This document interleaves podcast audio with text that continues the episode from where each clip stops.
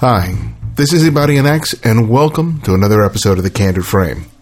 Several months back, I had the opportunity to interview nature and landscape photographer Jay Patel, who's uh, an amazing photographer and who's well known in that community of photographers who like to photograph the natural world. But I only had the opportunity to tell half the story because the other half is his wife, Varina Patel, who's just as accomplished as a photographer and writer and instructor of photography as he is. It's not often that I have the opportunity to interview a husband and wife who share the same passion for photography, and it's always interesting to get their different perspectives in terms of how they approach photography and just practice something that they love to do. So I hope you enjoy our conversation with Varina Patel.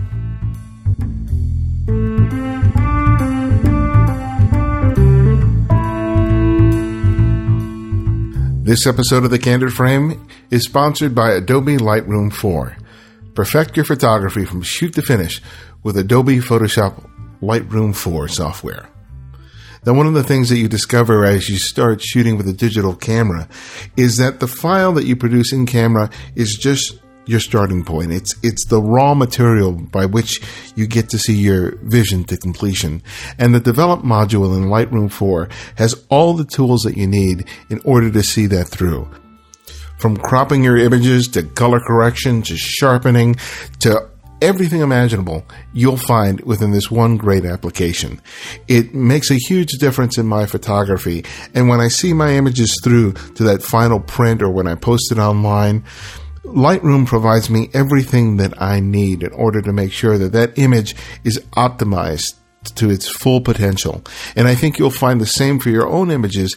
And if you haven't tried Lightroom 4, now is a perfect time to use it. You can actually download a full version of Lightroom 4 by just clicking on the link on the website at thecandidframe.com and if you already own a version of Lightroom 4, then click on the link as well because there you'll find a host of different resources provided by Adobe on how to make the most of this great application.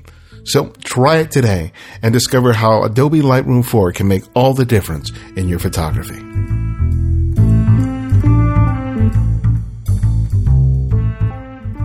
We also have the support of Squarespace. And our friends at Squarespace have this great product, Squarespace 6. It's a do it yourself website builder that helps you to make a website or blog in just a few minutes. Squarespace handles all the hosting, gives you a free domain name, and has 24 hour customer support. Everything on the platform is drag and drop, so it's incredibly easy to use. For example, you can drag pictures straight from your desktop and create custom layouts with multiple columns and text that wraps perfectly around your images and videos. The new templates are clean and crisp. It puts the focus on your photography. Additionally, you can switch to a different template at any time. And unlike a lot of the other ready to made website uh, services that are out there, these templates have been redesigned and they have some new templates there that really showcase your images beautifully. One more thing that's really special about Squarespace is that your images will look great on any device because the website you create will scale automatically to fit perfectly on an iPad, iPhone, computer, or any other device. Import content from your blogs and push your content back onto your social network. Go to squarespace.com forward slash candid frame to start a free trial. No credit card is required. When you're ready to purchase, click enter an offer code below the pricing at checkout and enter the offer code CandidFrame11 to get a 10% discount. That's squarespace.com forward slash CandidFrame, offer code CandidFrame11. One word, CandidFrame11.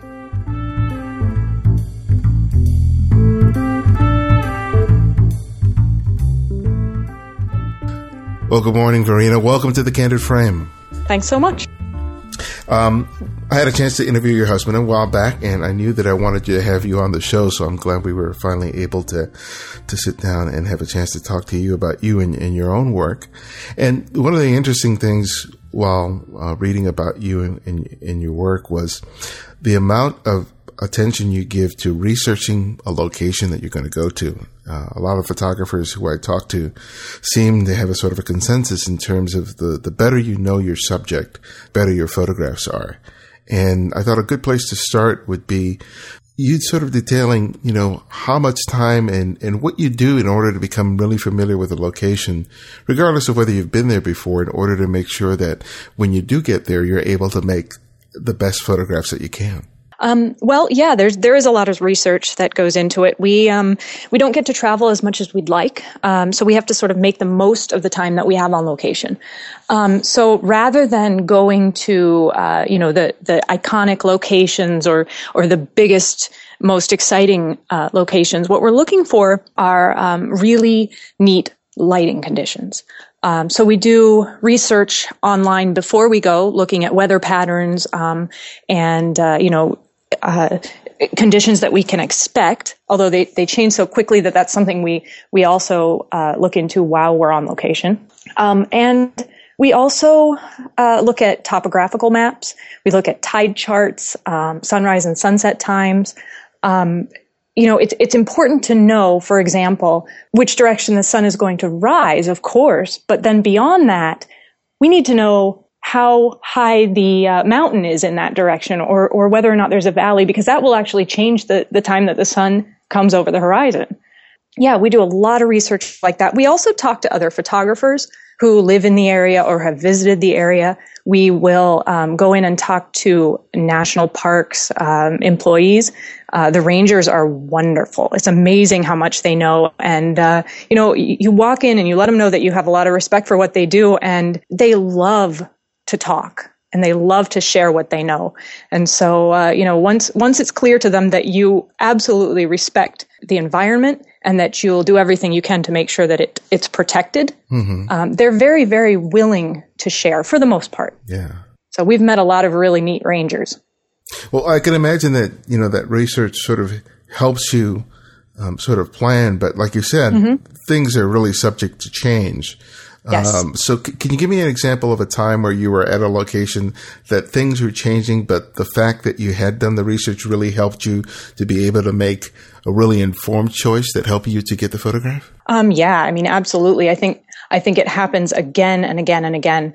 Um, generally, what we'll do is, um, let, us say for a workshop, for example, we'll go out there with general plans, and we always make it clear to our students that uh, we are flexible that plans will change. You know, we'll say we'll, we'll be at these three locations, probably or possibly even, you know. So that morning, we'll make a tentative plan. We'll let people know where we're going to be and we'll start heading in that direction. As the skies change, as the, the weather shifts, we're constantly watching the skies. I think, um, you know, the most common sight for, for us in the car is, you know, us craning our necks to, to, see up and back and, you know, in, a, in every direction because uh, a lot of what happens in the sky, in, with weather patterns is visible in the sky in advance. We can see it coming. Um, and so we will, we will say, okay, look, the, the sky is clearing in the, in the east. It's looking really nice in the west. Never mind the location we said we were going to. We're heading west. And because we've done the location, uh, sorry, done the research in advance, because we have a basic idea of what lies to the west, uh, we can say, all right, you know, we'll, we'll have sort of a quick um, conference between the two of us and say, let's try this location instead. Mm-hmm. And we'll just change direction and go that way. And that has proved to be incredibly um, useful to us. We also do a lot of exploration. So, um, you know, for example, we've been to Utah probably uh, 20 or 30 times. I, I, I, can't even count. I'm not even sure. And each time we're there, when the weather is terrible, if it's pouring rain or if, uh, you know, the sun is really high in the sky and the, the light is very harsh, we'll spend a lot of time exploring the area so that the next time we come, we know where to put ourselves based upon what the skies are doing. Hmm. One of the things I'm, I'm, kind of curious about is, you know, because things can change so rapidly mm-hmm. and, you know, you're trying to get to a destination and I can imagine, at least for myself, that sometimes I get, I would get so amped up that, that I'm not really in the best mindset to make a good photograph because mm-hmm. I'm going, oh, I'm going to lose the light. I'm going to lose the light. And yeah. I'm rushing around and, you know, mm-hmm. and it ends up just being a wash just because I'm not in a good mindset. So when you're, right. so when you're racing against time, you're racing against mm-hmm. the light, how do you kind of sort of, you know, make sure that you're in that mindset that you can just sort of calm down so that you can really carefully analyze the scene, make sure that all your camera settings are right in mm-hmm. order to make the photograph? How do you sort of, you know, end up not defeating yourself because you're so, you know, so, you know, amped up and preoccupied? Right. That, that's actually a really good question. And I've seen that a thousand times, especially in my students. And then I say, Oh yeah, you know, I, I used to do that. I don't do it as much as I, as I used to because I have learned that, um, you know, if the sun sets and I missed the photo, it's really not the end of the world. There will be other photos, you know. So so I don't get to the point where I'm sort of um, panicking at the last minute. Mm. Um, I also, as we're driving or hiking, um, you know, as I'm taking my gear off, all those things that you have to do before you can start to shoot, my mind is already planning my photo, and so you know, as the car is coming up over the ridge, or as I'm hiking up over that ridge to to see where I'm uh, where I'm going to be shooting, there are photographs already forming in my mind, if that makes sense. You know, mm-hmm. compositions, I'm thinking about uh, the best angle for setting up my camera, where the light's going to be best. Uh, I'm looking for foreground objects, and I'm saying, okay, I, I see three, four, five different foreground objects. So I can plan four photos. I'm going to need a wide angle lens, a long lens, you know, whatever it is. Mm-hmm. And that way, it's already the the cataloging is already beginning in my mind. Um, and then I, I think really it comes down to experience. After a while, you you know without thinking which lens you're going to need. You don't have to try two different lenses or three different lenses in order to decide which one will work best. Um, you know which filter you're going to use. You don't have to say, well, do I need a, a three stop or a two stop graduated neutral density? You, you can just pull it out and and you're right most of the time. Mm. You know, so I really think the experience is is a big part of it, but there's a mindset to it too. You know, it's not the end of the world if I miss it. There will be other sunsets or or whatever, you know. How does it differ when you're at a location you haven't been to before as opposed uh-huh. to one that you've revisited? Well, yeah, that's a that's a good question. Yeah, I think that um, new locations are so much fun for us. You know, it, it, that's not to say we don't enjoy uh, visiting locations we've been to before, but there's there's just something about a new location that feels so good. Um, for me, though, nature is the most calming thing. You know, I, I mean, if you if you look at some of my, um, especially my more recent photos, that starts to come out more and more. This this sense that uh, nature leaves me feeling completely at peace, and so you know, a, a new location, then I'm I'm looking for the elements in that location that are creating that feeling. Um, the the sweep of the landscape, the the way the sky um, or the light rather is reflecting, things like that, and and those things stand out to me. And so, as I'm setting up my camera, I can just feel where I'm supposed to be. There's a, there's a certain I don't know, it speaks to me somehow. Yeah. it's a difficult thing to explain. It's it's inspiration or or you know uh, one of those beautiful words that that's difficult to define. Do, do, you, do you find that your experience of the, of nature has changed over time as a result of you not only revisiting locations but just being out there where it's less you know fodder for for, for photographs and because I think you know when you get out there and you're you're mm-hmm. fixated with making a, a, picture, you can miss the experience of being out there. So, do you think that over yeah. time you've really sort of been able to strike a balance between making your images and you know, and then actually being present mm-hmm. and, and, and enjoying the time you're out there? Absolutely, yeah, yeah, and that I think for me that has um, that has really changed um, because when I first started shooting uh, landscapes, anyway, I I really had to think. I had to think about the settings, the lenses, the filters, every part of it. You know, I, I had to teach myself to see the light, the colors, all those things that we we really take for granted. But then, you know, over time, all those parts start to come together and they form a very complete and very they they form a very complete whole. Mm-hmm. And so as I'm standing there with my camera bag on my back, I know what I need to do. I can feel it. I can see the photo in my mind. Now, of course, there are locations where that doesn't happen. You know, there are locations where I say, I am not feeling it today. you know, I think that happens to all of us. Um, and in that case, I generally pull out a macro lens because um, macro is such an incredibly different, a different way of seeing. And so it forces you um, to to notice the tiny details, to take apart a scene and see the details in it. And once I can see those tiny details, I can open up my eyes again and, and sort of see the whole scene for what it is. And sometimes I can find a photo where I couldn't before.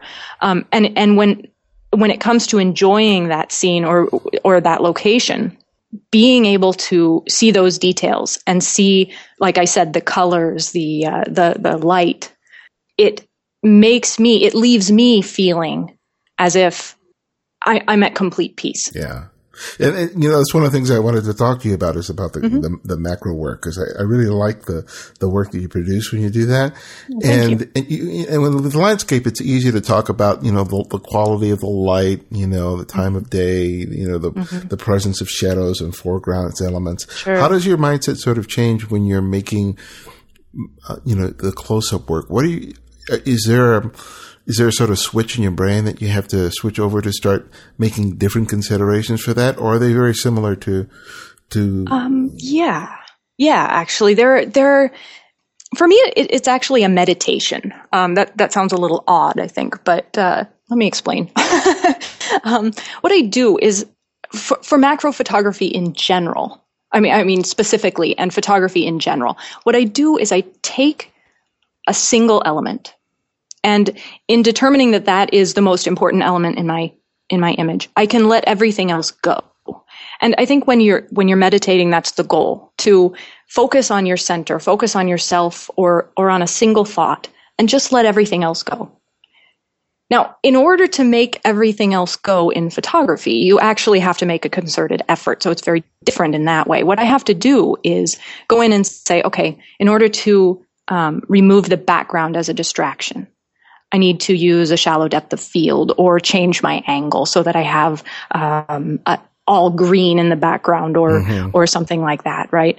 Um, in order to simplify this image, I need to eliminate distracting shadows or um, or distracting colors or distracting elements. So I'm constantly working, especially in macro photography, to remove distractions so in that way, it, it feels to me like a meditation and it leaves me feeling that same peace that I would feel, that I feel when I'm meditating, right? Now, that does carry over to my wide angle photography, especially over the past year or so, uh, maybe two years now. My wide angle and um, long lens photography are becoming much more simplified. I have a much simpler style than I did several years ago.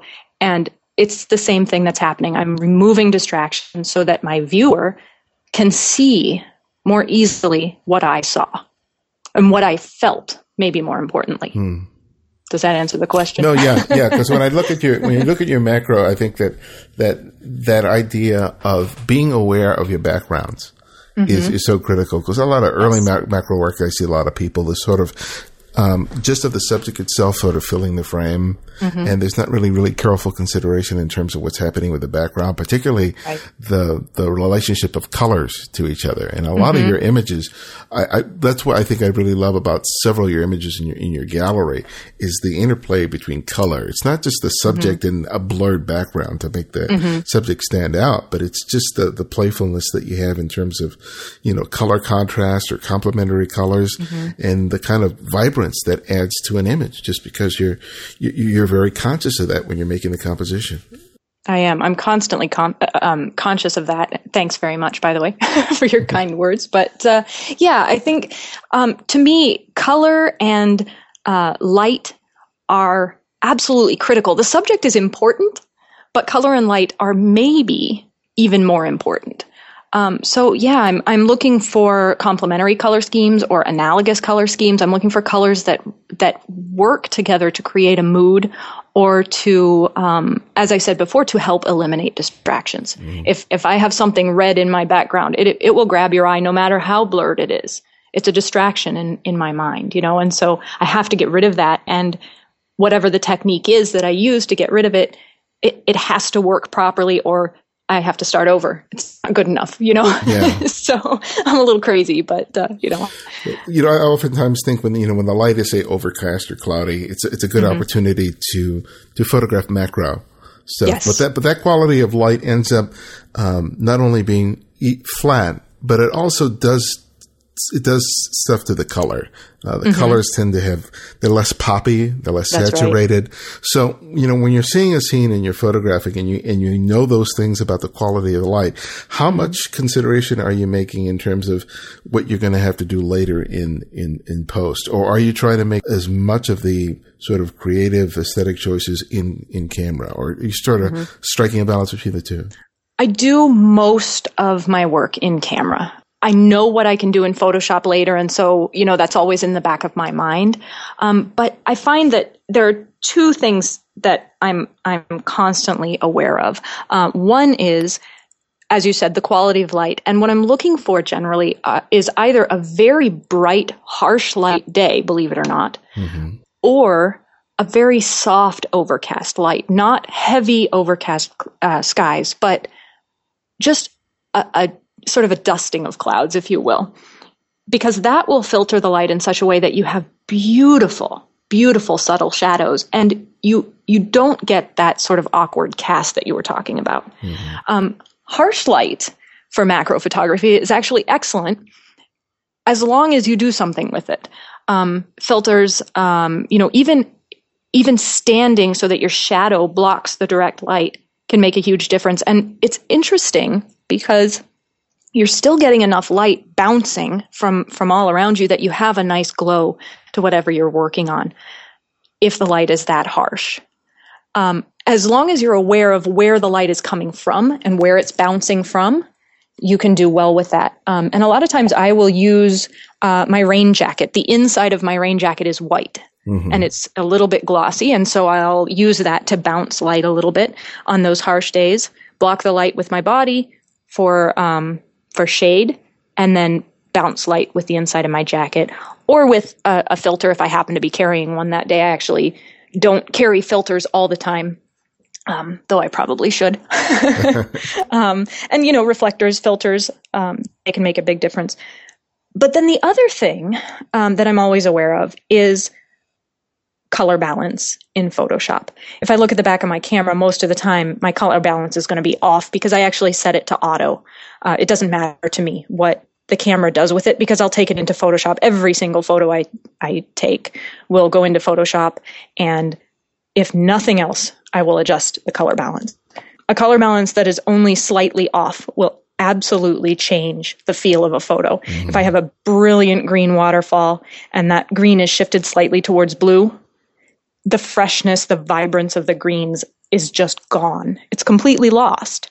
And so I may do nothing else in Photoshop. Sometimes I do more, sometimes I do less. Sometimes I do nothing except adjust the color balance to make sure it's just right.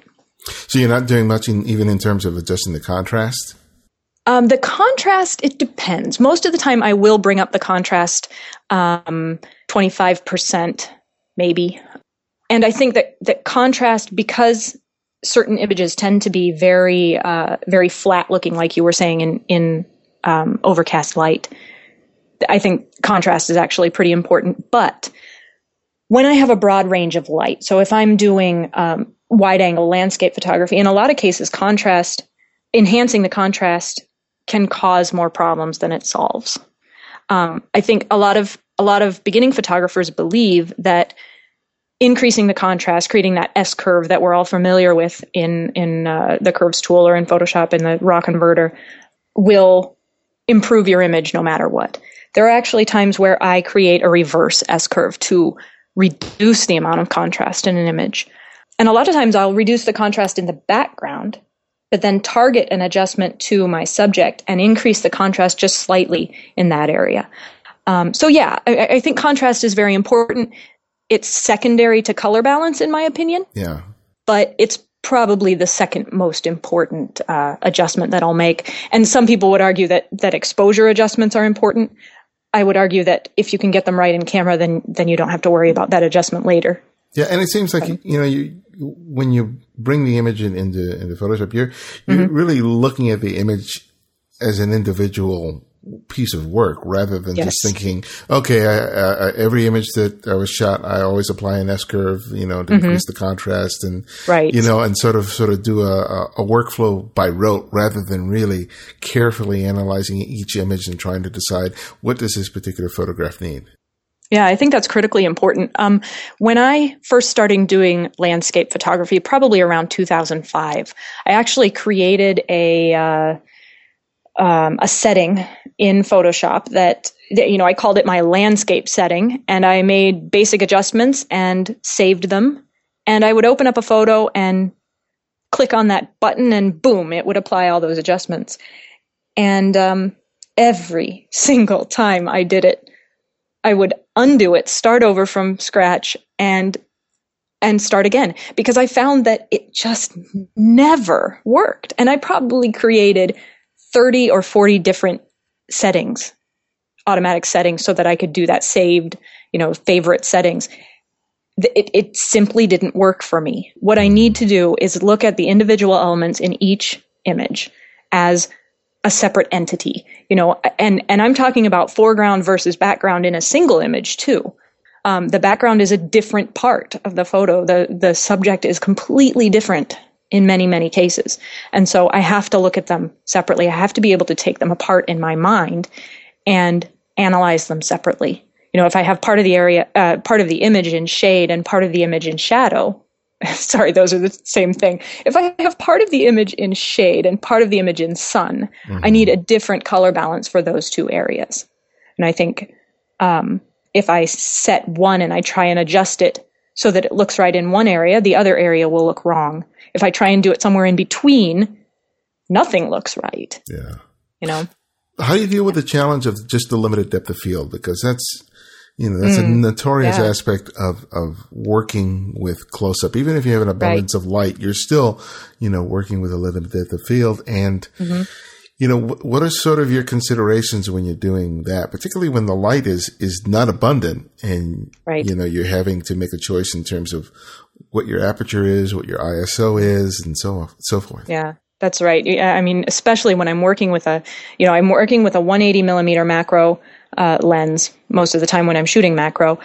I am getting very, very close, and I want to open up my uh, my uh, aperture in order to uh, get as much light in there as possible.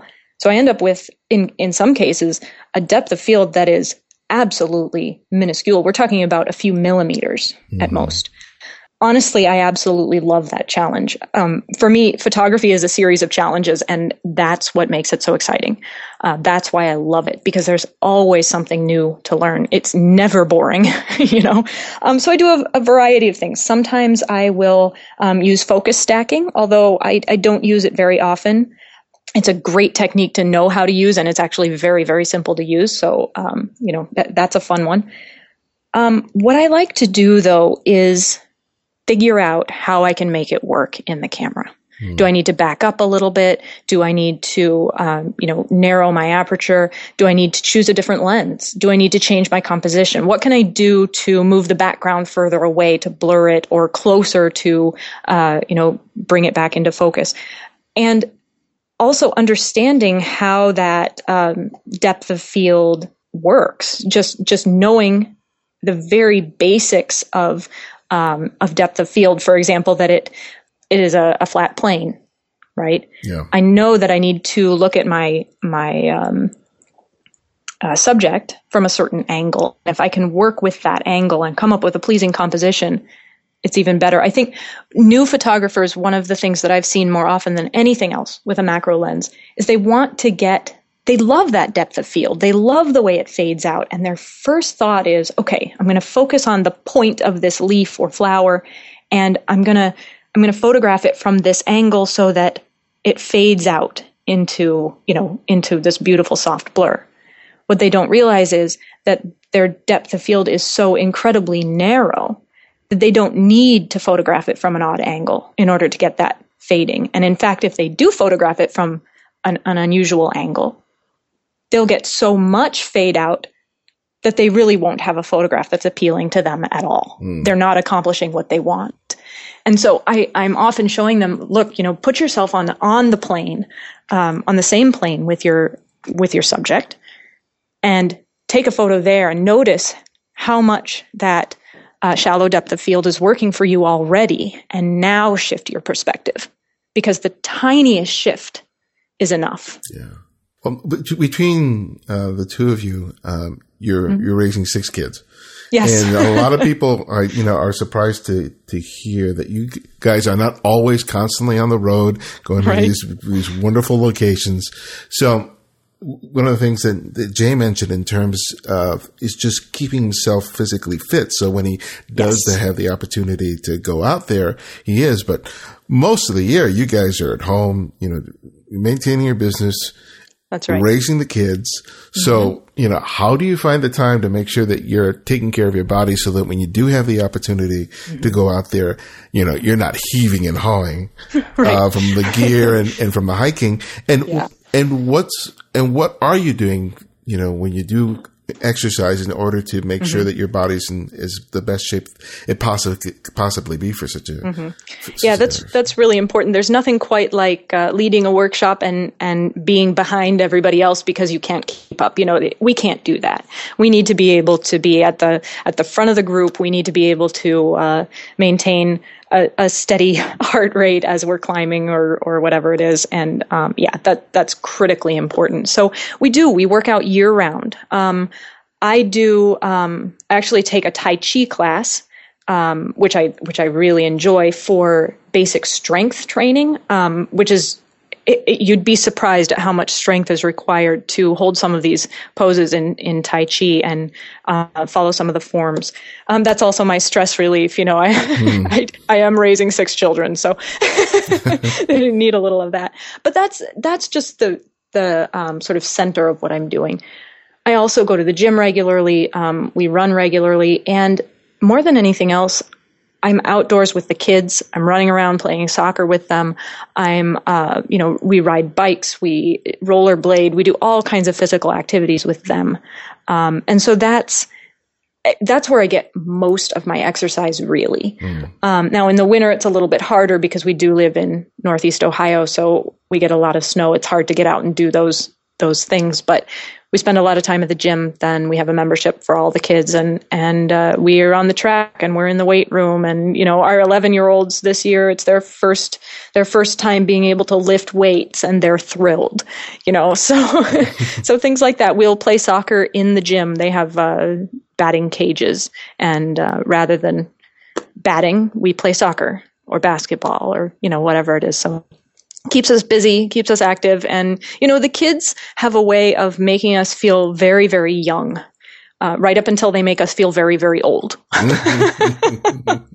so yeah, it's a lot of fun, and and uh, it does. You know, having kids does keep you active, whether you want to be active or not. You know, what allows you to be able to do all the stuff that you're doing with your family, but mm-hmm. be able to dedicate the amount of time that you need to to your your work in terms of, like you said earlier, in terms of researching and planning your trips, but also you know taking care of processing your images and cataloging them and keywording them, and then on top of that, teaching workshops, writing books and I mean mm-hmm. that's that's a lot to be able to do. It's um, a lot. So how do you guys sort of yeah. manage that? Because a lot of people, you know, aspire to do, you know, mm-hmm. half of what you're doing and and feel like they just they they just can't imagine how they could do it because they're raising maybe not as many kids as you, but right. they, but nevertheless you know, there's so much things, so there's so many things in life that can end up sucking up the time. And then at the mm-hmm. end of the day, you just have no energy and no time left to do much of anything. Right. That's it's true. Um, yeah, it, it's a very difficult balance. Um, but what I found is that I am ex- I'm an extremely flexible person, incredibly flexible, um, and so that that really makes all the difference. Uh, my kids get up in the morning, they go off to school, and I'm working from about um, 8.30 in the morning or 8 o'clock in the morning until 2.30 when they walk in the door at that point i'm not i'm done with with work everything gets put away. And you know then i'm helping with homework. I'm i'm helping with uh, getting kids to do jiu-jitsu and and uh, soccer practice and theater practice and and swim team or whatever it is that day. And then in the evenings, a lot of times that's when we'll um, work together, the two of us. Once the kids are up in bed, we will um, boot up the computers again and we'll talk about um, the next ebook, how we want to pull it off. We'll talk about, uh, we'll check our mics and make sure that they're working for an upcoming interview or a, or a talk. Um, you know, so all those things that we need to do together, um, mm-hmm. we'll do in the evenings. And a lot of times, you know, Jay and I run this like a business. Um, that sounds a little bit silly, but it is very, very difficult to find a few minutes to just sit down and talk. Um, but it's critical to running a business to have a, a, shared goal, a shared business plan. So we actually will, um, you know, uh, on a morning where it's relatively calm, we'll say, okay, you guys take care of yourselves for a little while. You know, they're they're old enough to do that, mm-hmm. and uh, we'll hop in the car and drive over to Starbucks, pick up a, a coffee, and we'll take notes on my tablet and uh, you know write up a plan and, and that plan is constantly changing too so this ability to be incredibly flexible to say, okay, this kid needs me right now. I can't work, but I have five minutes here and I can do it there. Mm. You know, it used to be that I had to lock myself in a dark room um, in order to process my images, um, to develop my images. And darkroom work takes hours and you really can't stop in the middle. So digital photography has made it possible for me to stop what I'm doing and hit the save button and go do what I need to do, go be a parent. So it works out very, very well. The fact that I'm a stay at home parent most of the time means that I can be around my kids as much as they need me. And then I don't feel guilty if I go away for a week or two uh, to to teach a workshop or, yeah. or do a trip because I am here more more than I'm away. Yeah. Well, you started photography when you were in high school. Mm-hmm. And when you're in college, you decided to um, study something else because you didn't really think in terms of how do I make a living out of this? But at, right. some, at, some, point, you, you, know, that, that changed for you. Mm-hmm. Um, what helped you to have the confidence to make that choice? And mm-hmm. did you feel like you were ready, ready, or did you feel like this is something I want to do, and regardless of whether I feel like I'm ready or not, I'm going to do this? Mm-hmm. Yeah, that, that's a that's a good question. Um, yeah, I, I, started photography when I was 14 and was working in the darkroom. I worked in college, or sorry, in high school and college both. I did a lot of photography all those years, and uh, right around 2004 or 2005 uh, was when I went pro. And what happened was um, I got a call from a friend of a friend. And he said, Hey, I'm looking for someone who can photograph this hotel. He, he worked for Marriott, the hotel chain, and he invited me to come out and shoot. He had seen some of my pho- photographs on um, stock sites, mm-hmm. and he said, You know, I like what I'm seeing. Why don't you come out and shoot for us? So I was very, very nervous uh, on this first shoot. I, I flew out there, I had to buy a suit. You know, I, I mean, I don't have this stuff. so, so I went and I bought a, a nice outfit, and I had my lights, and I'm carrying all my gear on my back. I'm flying out to Baltimore, and uh, I get there, and my first assignment is to photograph the the ballroom, which is being prepared at that moment for a big wedding. Um, so I walk in and I start setting up my lights and now the guy who had been doing it before, the photographer who um, who he was basically training me, showing me how it worked, but it had been his job up until then.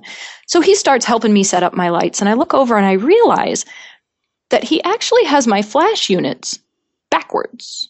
So instead of uh, reflecting off the umbrellas, he just has the umbrellas behind the flash and the mm-hmm. flash mm-hmm. pointing into the room. And I thought, oh, well, maybe that was just a mistake. So I go over and I turn it around and he's setting up the other one and he does it again. And I think, you know what? I think I'm going to be okay. I think I know more than the last guy did. So I'm all right, you know? So it, it was that first experience of feeling like, okay, may, maybe I'm going to be all right. And, you know, by the end of the day, I hadn't eaten anything all day because I was so busy.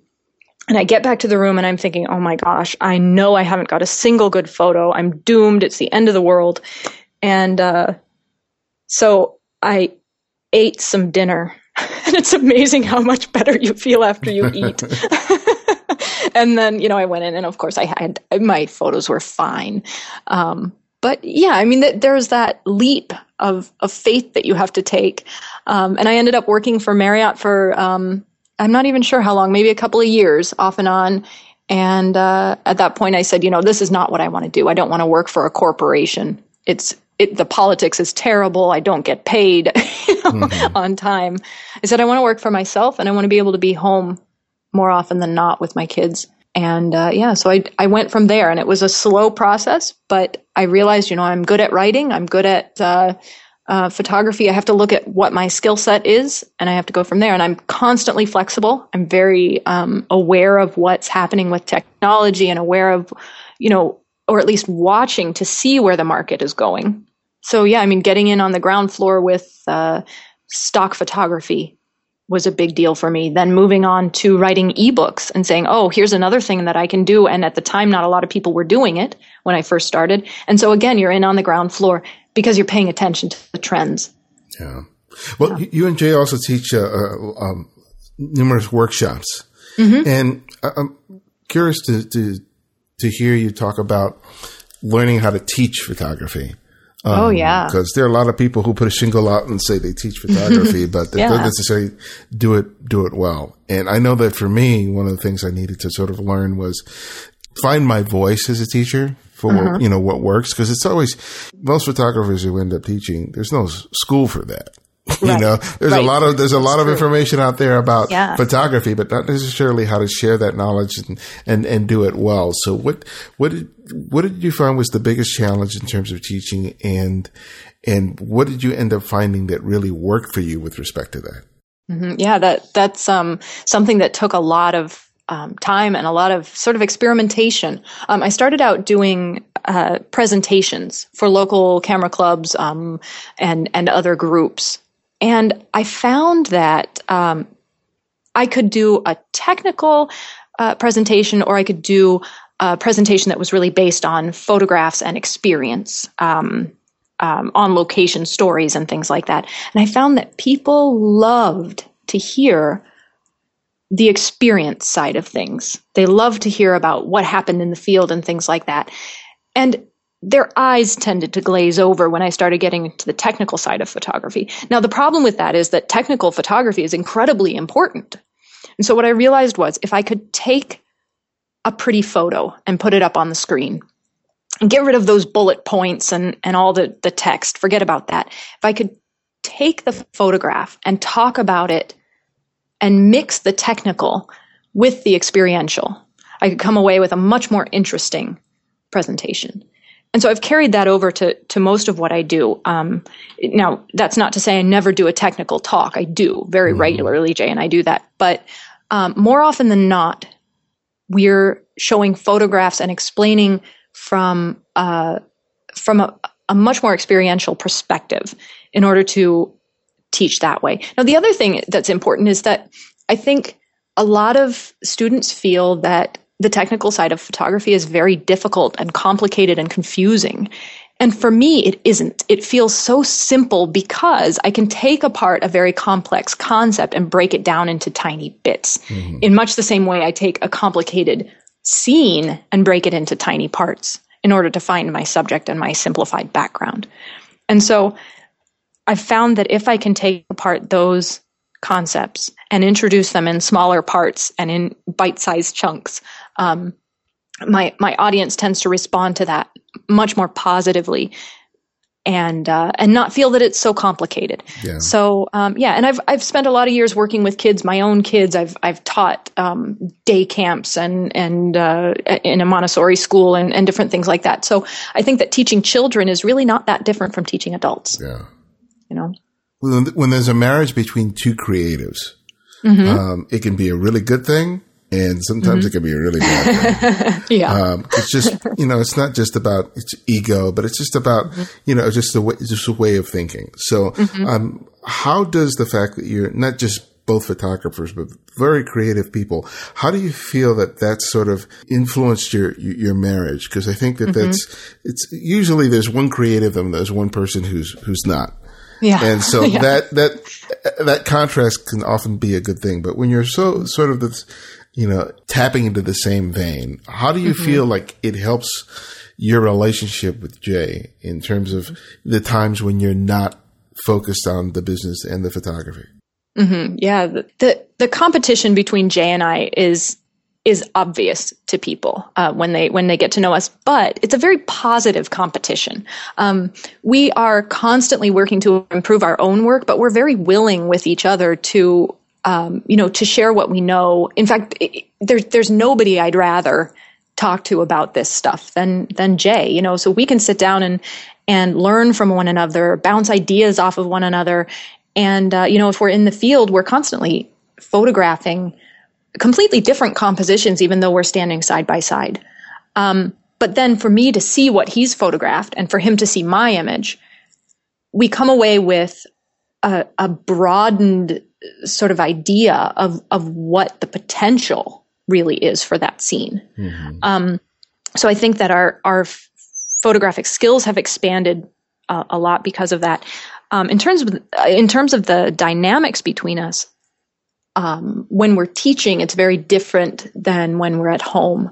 Um, we over the years have have worked out more and more anyway how to um, complement each other in the field. We find that uh, some students learn better from me uh, because I tend to simplify the concepts. Some people learn better from Jay because he has a very technical way of uh, of explaining things. And so we find that certain students gravitate towards him and certain students gravitate towards me. But at the same time, it's very valuable for those students to hear from both of us because we offer different perspectives. Um, that isn't to say we always agree with one another. um, mm-hmm. A lot of times we don't, and we we do let our students know in advance. You know, if if you hear it one way from Varina and one way from Jay, you know, Varina's always right. So just no, I'm kidding. I'm kidding. But um, yeah, you know, it, it's it's a give and take. It's it's difficult sometimes because you know he wants to go one way and I want to go another way. But um, for the most part, we're able to sort of agree on a goal, a common goal, what we want to accomplish in the end. And if we get there in slightly different ways, then then so be it. You know. Mm. Well, my last question that I ask each of my guests is I ask them to recommend or suggest another photographer for our listeners to go out and explore. And it can be anyone, someone you've long admired or mm-hmm. someone you've recently discovered. So who would that one photographer be and why? I would recommend the work of uh, Susan Onysko. Um, that's S U S A N, last name O N Y S K O. Um, she is an up and coming photographer. She's a very quiet personality, and her work is just beautiful. She travels frequently, she travels all over uh, the world, and her goal most of the time is to capture people in their natural environment but to avoid that that sort of portrait look. She's looking for mm. candid photography and she is wonderful. Her light is beautiful. Her, you know, facial expressions are beautiful. And she just, she seems to nail it again and again and again. So, um, she's wonderful. She's also a personal friend, um, wonderful person and a wonderful photographer. So where can people find out more about your photography and your workshops and everything that you're doing? Um, you can find my work at uh, www.photographybyvarina.com. Um, you can also visit my blog from that page, and that's updated regularly.